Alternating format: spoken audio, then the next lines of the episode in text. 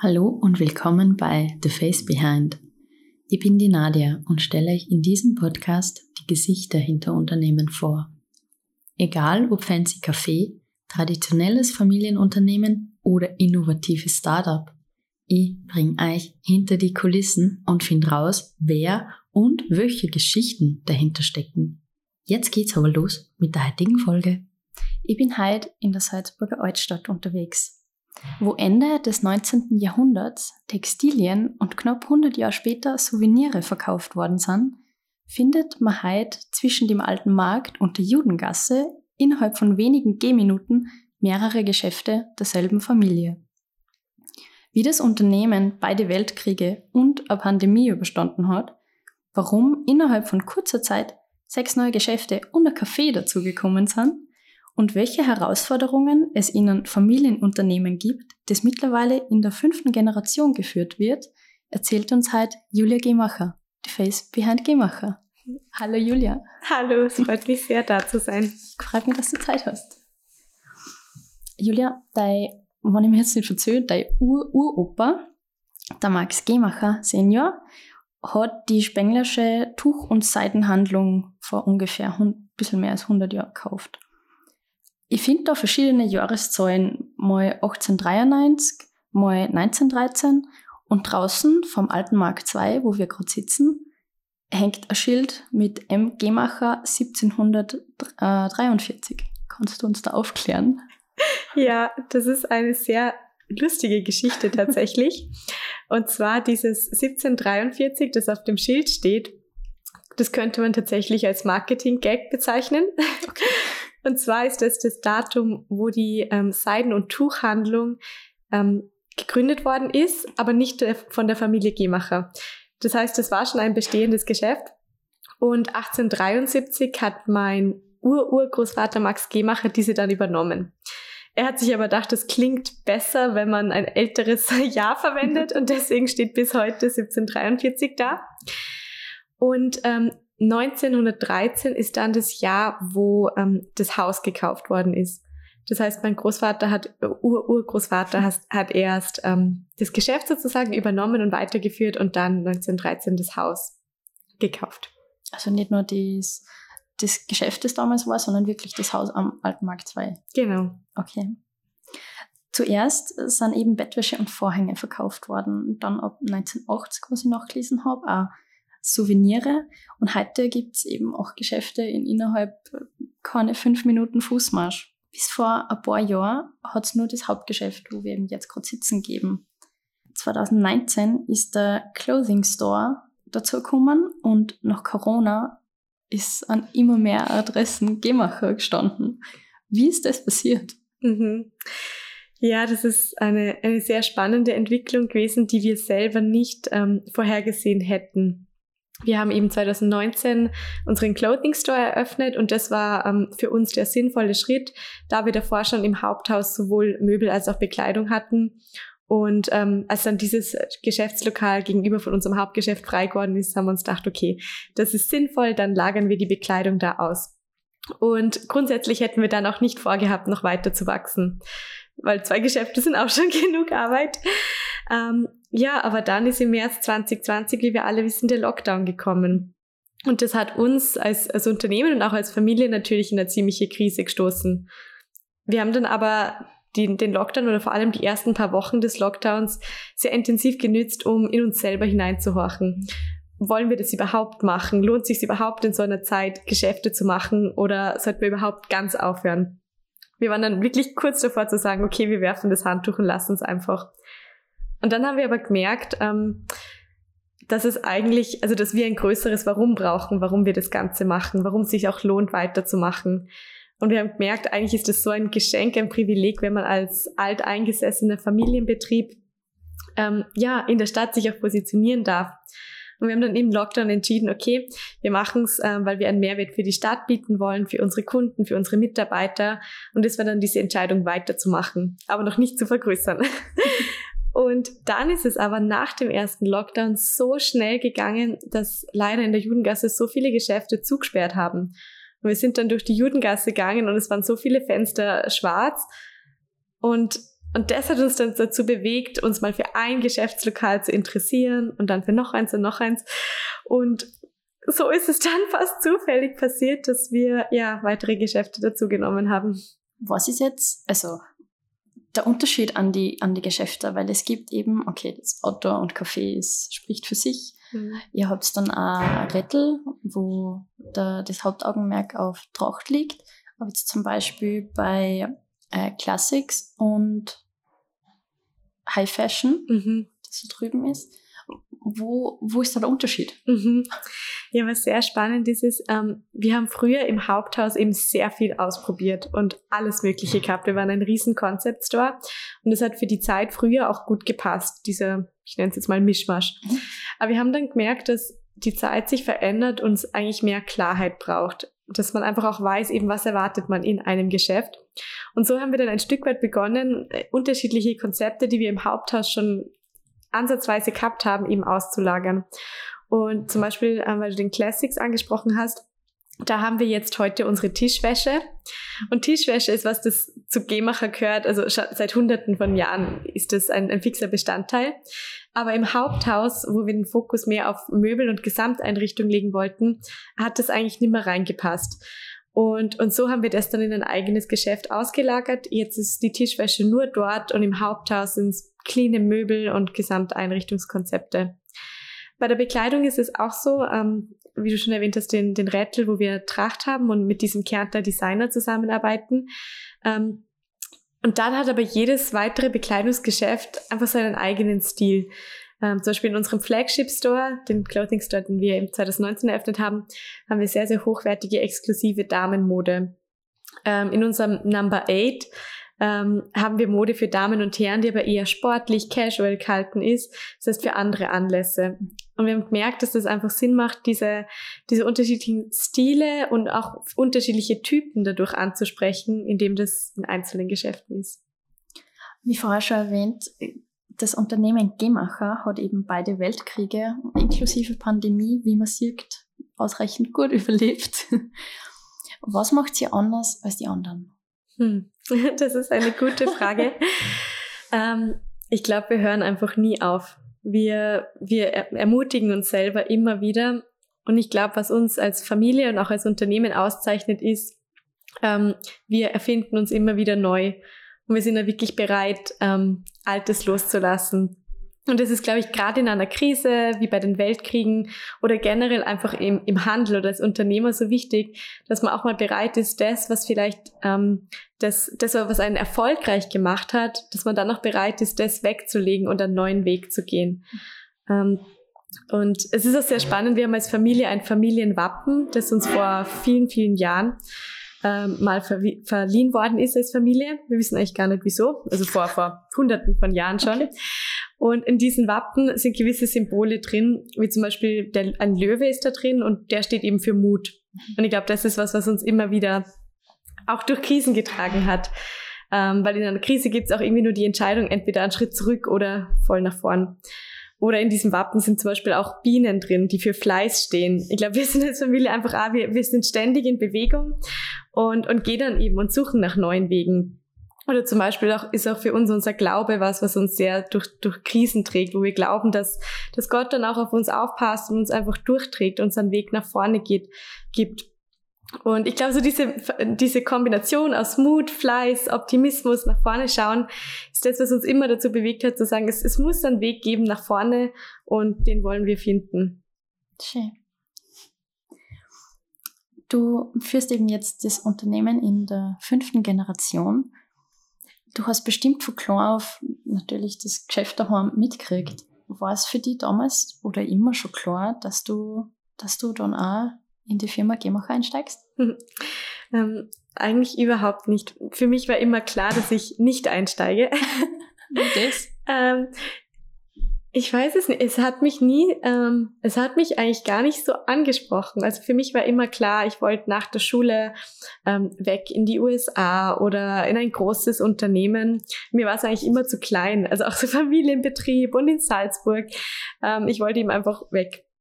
Und ähm, dann habe ich aber doch nach der Schule entschieden, berufsbegleitend BWL zu studieren und habe dann einfach einen Job gebraucht und, und dann dachte ich mir, ja, dann bleibe ich halt zwei, drei Jahre bei uns und gehe dann weiter. Und Gott sei Dank, jetzt im Nachhinein bin ich dann hängen geblieben und habe gemerkt, äh, wie, wie schön das auch ist, wenn man das eigene gestalten kann und einfach mitgestalten kann, verändern kann. Ja, so, so ist es dann dazu gekommen. Apropos mitgestalten. Du führst eben jetzt Gemacher mit deinen Eltern Helmut und Heidi Gemacher. Wie, wie teilst du die Aufgaben auf oder kommst du dazu Interessenskonflikte? Weil eben, ich denke mal, bei verschiedenen Generationen gibt es verschiedene Interessen. Mhm. Ja, es, es kommt absolut zu Konflikten, da wir auch, ähm, wir sind komplett unterschiedliche Typen, also komplett unterschiedliche Persönlichkeiten.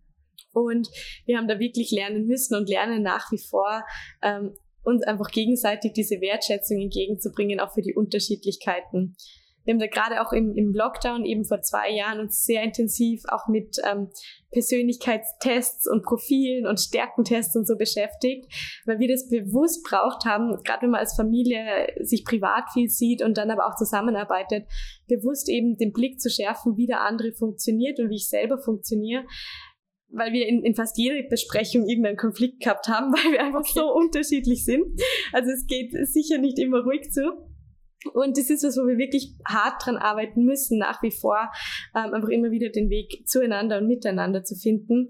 Gleichzeitig hat aber das auch extrem viel Potenzial, dass wir so unterschiedlich sind.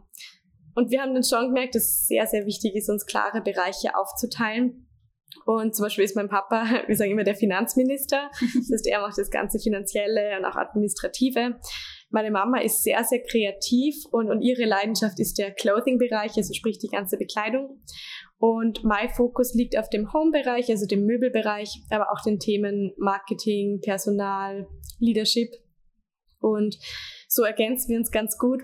Aber es gibt auch genug Themen, wo wir als Familie gemeinsam entscheiden müssen. Und da geht es auch nicht immer ohne Konflikte zu. Verständlich. Wird da nach dem, nach dem Mehrheitsrecht entschieden, nachdem ihr zu dritt seid? Oder schaut ihr, dass ihr wirklich dann einstimmig seid?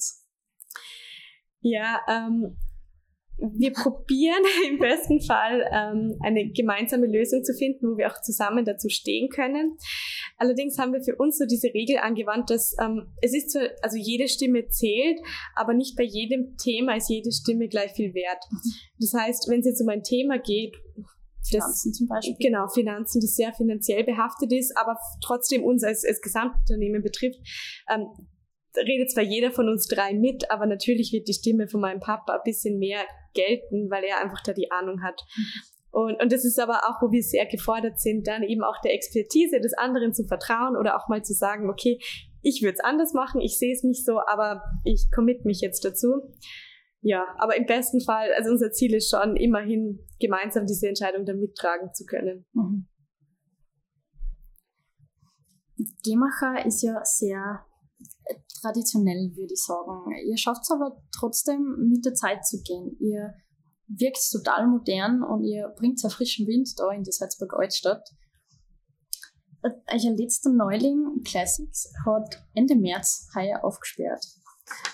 Gibt es bald noch weitere Gemacher-Geschäfte oder war es das jetzt mit der Expansion in der Jugendgasse? Ähm, dadurch, dass auch die letzten Geschäfte eigentlich ungeplant entstanden sind, traue ich mich gar nicht zu viel zu sagen. Ähm, gleichzeitig, also äh, uns war es jetzt mal sehr wichtig, eine Stabilität in die bestehenden Geschäfte hineinzubringen, auch die ganzen, ähm, ja, die ganzen Strukturen auch im Hintergrund oder auch aufs Team bezogen aufzubauen und da wirklich eine, eine Stärke jetzt im Bestehenden zu schaffen. Gleichzeitig, ja, sind wir auch offen, wenn sich Chancen ergeben. Also es sind ein, zwei Projekte, wo wir gerade, die noch nicht ganz konkret sind, aber wo wir am Schauen sind, ob das möglicherweise etwas werden könnte. Aber für uns ist immer der Fokus auf, auf Salzburg und die Innenstadt. Wir haben schon ein paar Mal überlegt, ob wir über Salzburg hinaus ähm, uns umschauen sollen und haben dann einfach gemerkt, na, unser Herz ist hier und für jetzt ähm, wird sich's nur in diesem Umkreis abspielen. Werbung. Wer mich kennt, weiß, dass mir gutes Essen wichtig ist. Wenn ich unterwegs bin, kann das auf die Schnelle ein bisschen schwierig werden. Deshalb habe ich immer was zum Snacken dabei. Mein aktueller Liebling ist Moritz von Coro.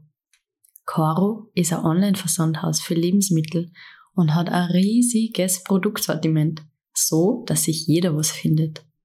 Mit dem Code TRASHCAKE spart ihr 5% auf eure Bestellung.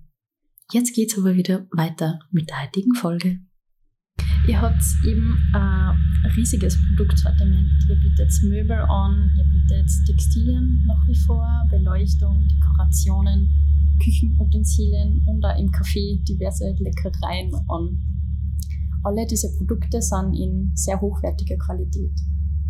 Wo ich zuletzt im Café war, hat mir vermutlich euer Barchef erklärt, woher die Rosen vom großen Café sind und die Cashews vom Cashew Eis, das übrigens wirklich gut ist veganes Vanilleeis nämlich ist.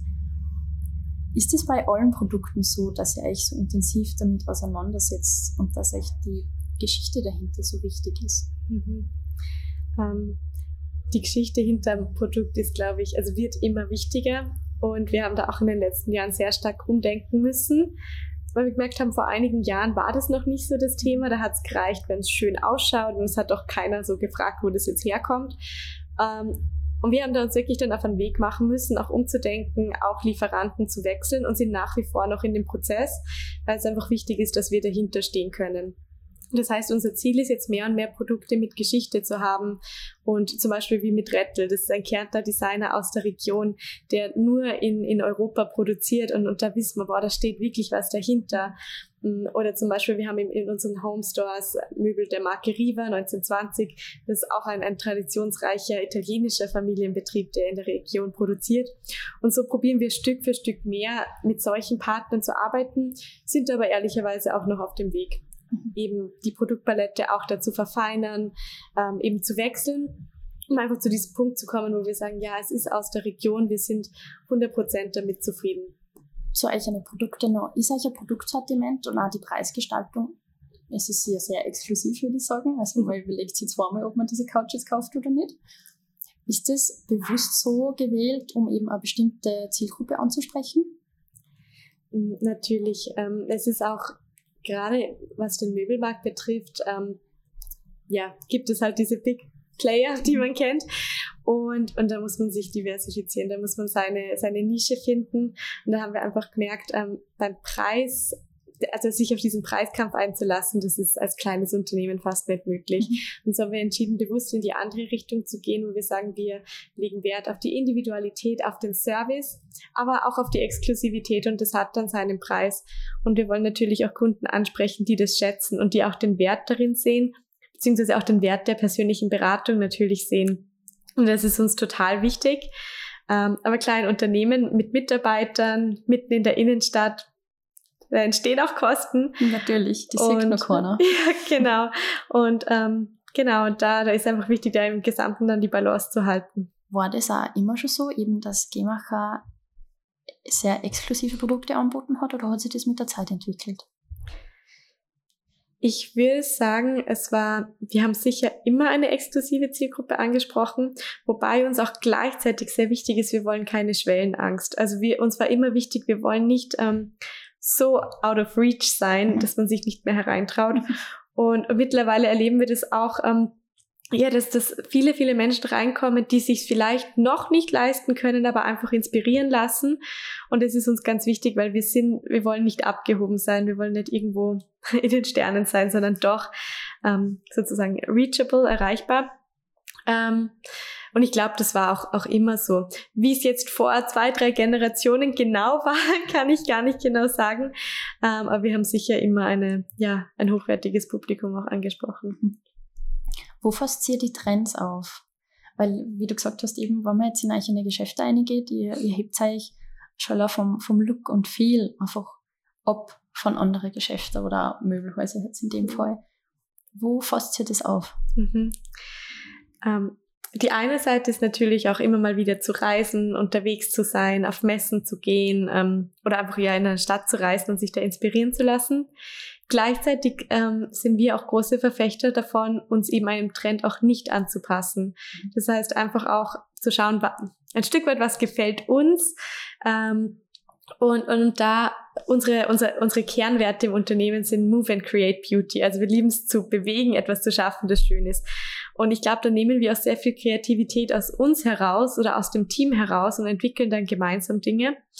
Ähm, das heißt, es ist irgendwie so eine Mischung aus, die Inspiration von innen zu holen und gleichzeitig auch natürlich zu schauen, was ist am Markt gerade gefragt und was ist der Trend. Aber eben auch nicht mit jedem Trend mitzugehen, weil sonst wird man sehr vergleichbar auch. Mhm. Wenn du jetzt nicht im Geschäft bist und arbeitest, wo gehst du, wo bist du gerne in Salzburg? Wo genießt du Salzburg? Mhm. Ich liebe ähm, unsere Stadtberge. Mhm. Da ich auch in der Stadt wohne, ähm, wenn ich jetzt nicht die Zeit habe, weiter wegzufahren, dann liebe ich es einfach auf dem Mönchsberg zu sein oder auch auf dem Kapuzinerberg. Das finde ich ist sowas Besonderes an unserer Stadt, dass man eigentlich in 15 Minuten das Gefühl hat, man ist komplett weg ja. aus dem Trubel. Und das, das liebe ich total. Ich liebe es an der Salzach spazieren zu gehen, egal in welche Richtung. Aber wenn ich mal mehr Zeit habe, dann fahre ich auch total gern wirklich raus in die Berge, zum Beispiel an den Hochkönig oder einfach raus in die Natur. Also für mich ist, ist auf jeden Fall immer Natur, wo ich dann wirklich Kraft schöpfe. Da ist Salzburg Gott sei Dank sehr, sehr facettenreich und ja. hat einiges zu bieten. genau. Julia, du schreibst auf LinkedIn, du hilfst Geschäftsbesitzern aus einem Hamsterrad auszubrechen und zu wachsen. Kann man da einen neuen Geschäftszweig erahnen? ja, ich habe tatsächlich vor, ähm, vor zwei Monaten circa begonnen, ähm, parallel noch ein Online-Business aufzubauen für, ähm, für Unternehmer, mhm. für ähm, Klein- und Mittelbetriebe oder Familienbetriebe, weil ich einfach in den letzten Jahren so viel lernen durfte, auch viele Fehler machen durfte oder einfach viele schwierige Situationen miterlebt habe und, und einfach gemerkt habe, wie, wie läuft's, wenn es schlecht läuft und, und was sind einfach Strategien, wie es ein Stück weit besser laufen kann. Weil gerade als Unternehmer ähm, passiert es eben so schnell, dass man im Hamsterrad des Tagesgeschäfts stecken bleibt und einfach nimmer einen Weg aussieht. Wie, bei uns war es ein Stück weit auch so vor unserem Wachstum. Meine Eltern waren, waren so tief im Tagesgeschäft drin, wir waren alle ziemlich überlastet, das Team war überlastet. Und wir haben dann gemerkt, wir, wir müssen was verändern das beginnt einmal bei, bei Self-Leadership, also ich muss mich selber kennen, ich muss wissen, wie ich mich selber führen kann, ähm, geht dann über Zeitmanagement, Prioritäten setzen, auch dieses einfach Unternehmer-Mindset anzunehmen und nicht nur der beste Mitarbeiter eigentlich Chef zu sein sozusagen. Ähm, und dann eben einfach das Thema Leadership. Wie, wie schaffe ich es, dass mein Team auch empowered wird und mitgestaltet und mitarbeitet? Und das waren so gewisse Schlüssel, die, die wir lernen durften in den letzten Jahren, ohne die wir auch unser Wachstum jetzt gar nicht hätten bewältigen können. Aber ich kann sagen, ich bin heute mit acht Geschäften und dem Café entspannter als vor zwei Jahren, wie es noch zwei Geschäfte waren. Einfach weil es teilweise gar nicht die Größe ist, sondern einfach die Herangehensweise und eben wie, wie, wie gestalte ich dann das Ganze. Und ja, so habe ich das Ganze jetzt sozusagen in ein Online-Programm gepackt und bin jetzt gerade mit zehn Unternehmern auf dem Weg schon. Cool. Mm, aber es ist jederzeit möglich einzusteigen. Ähm, das heißt, ja, jeder, der einfach da, der persönlich aufblühen möchte, aber auch mit seinem Unternehmen und dem Team aufblühen möchte, ja, darf gerne auf mich zukommen. Wie managst du deine Zeit? Und du sagst eben, die auch Geschäfte, das, das geht irgendwie so nebenbei. Also Herz ist zumindest an. ähm, nebenbei ist jetzt vielleicht übertrieben, aber doch, was ich erlebt habe, ist, das Wichtigste ist einfach das Team. Das Wichtigste sind Menschen, die, die mit uns das Unternehmen gestalten. Weil wir als Chefs, wir sind auch nur so und so gescheit, sag ich jetzt mal. Und wir haben alle unsere Stärken und unsere Schwächen. Und ich habe einfach ja erleben dürfen, dass das Wertvollste ist, wenn man Mitarbeiter findet oder Team findet, die einfach mitgestalten wollen und ihnen dann aber auch den Raum dafür gibt. Und manchmal bedeutet es sogar eben weniger zu machen als Chef, beziehungsweise einfach Hindernisse aus dem Weg zu räumen, Freiraum zu geben und einfach zu ermutigen, anstatt ähm, Micromanagement zu betreiben. Mhm. Und das hat eigentlich dann diesen, diesen positiven Side-Effekt, dass das Team sehr motiviert ist in der Regel und man selber sogar ja mehr Freiraum hat. Und klar gibt's auch immer wieder ähm, herausfordernde Zeiten und man arbeitet trotzdem viel. Aber, aber es ist entspannter und es macht Spaß, weil man weiß, man, man steht nicht alleine da, sondern man hat eben das Team um sich. Und, und ich glaube, wenn man auch einfach die Dinge macht, die einem Spaß machen und so in seiner Stärkenzone arbeitet, dann geht's auch von der Hand. Kommt da wieder Bestätigung zurück, natürlich. Die mhm. treibt weiter an. Genau. Zum Stichwort Herausforderung. Was war der größte Herausforderung? Du bist ja relativ jung, aber doch schon äh, eben sehr, sehr arg im Business. Ja, ich glaube, die größte Herausforderung ist tatsächlich als Familienbetrieb ähm, oder als Familie auch ähm, stark zu bleiben. Weil wenn man, wenn man, wenn da die Beziehungen nicht stark sind, egal ob es jetzt die Familie ist oder in, in jedem Unternehmen, wenn das Team, das Leadership-Team nicht stark zusammenarbeitet, dann funktioniert gar nichts.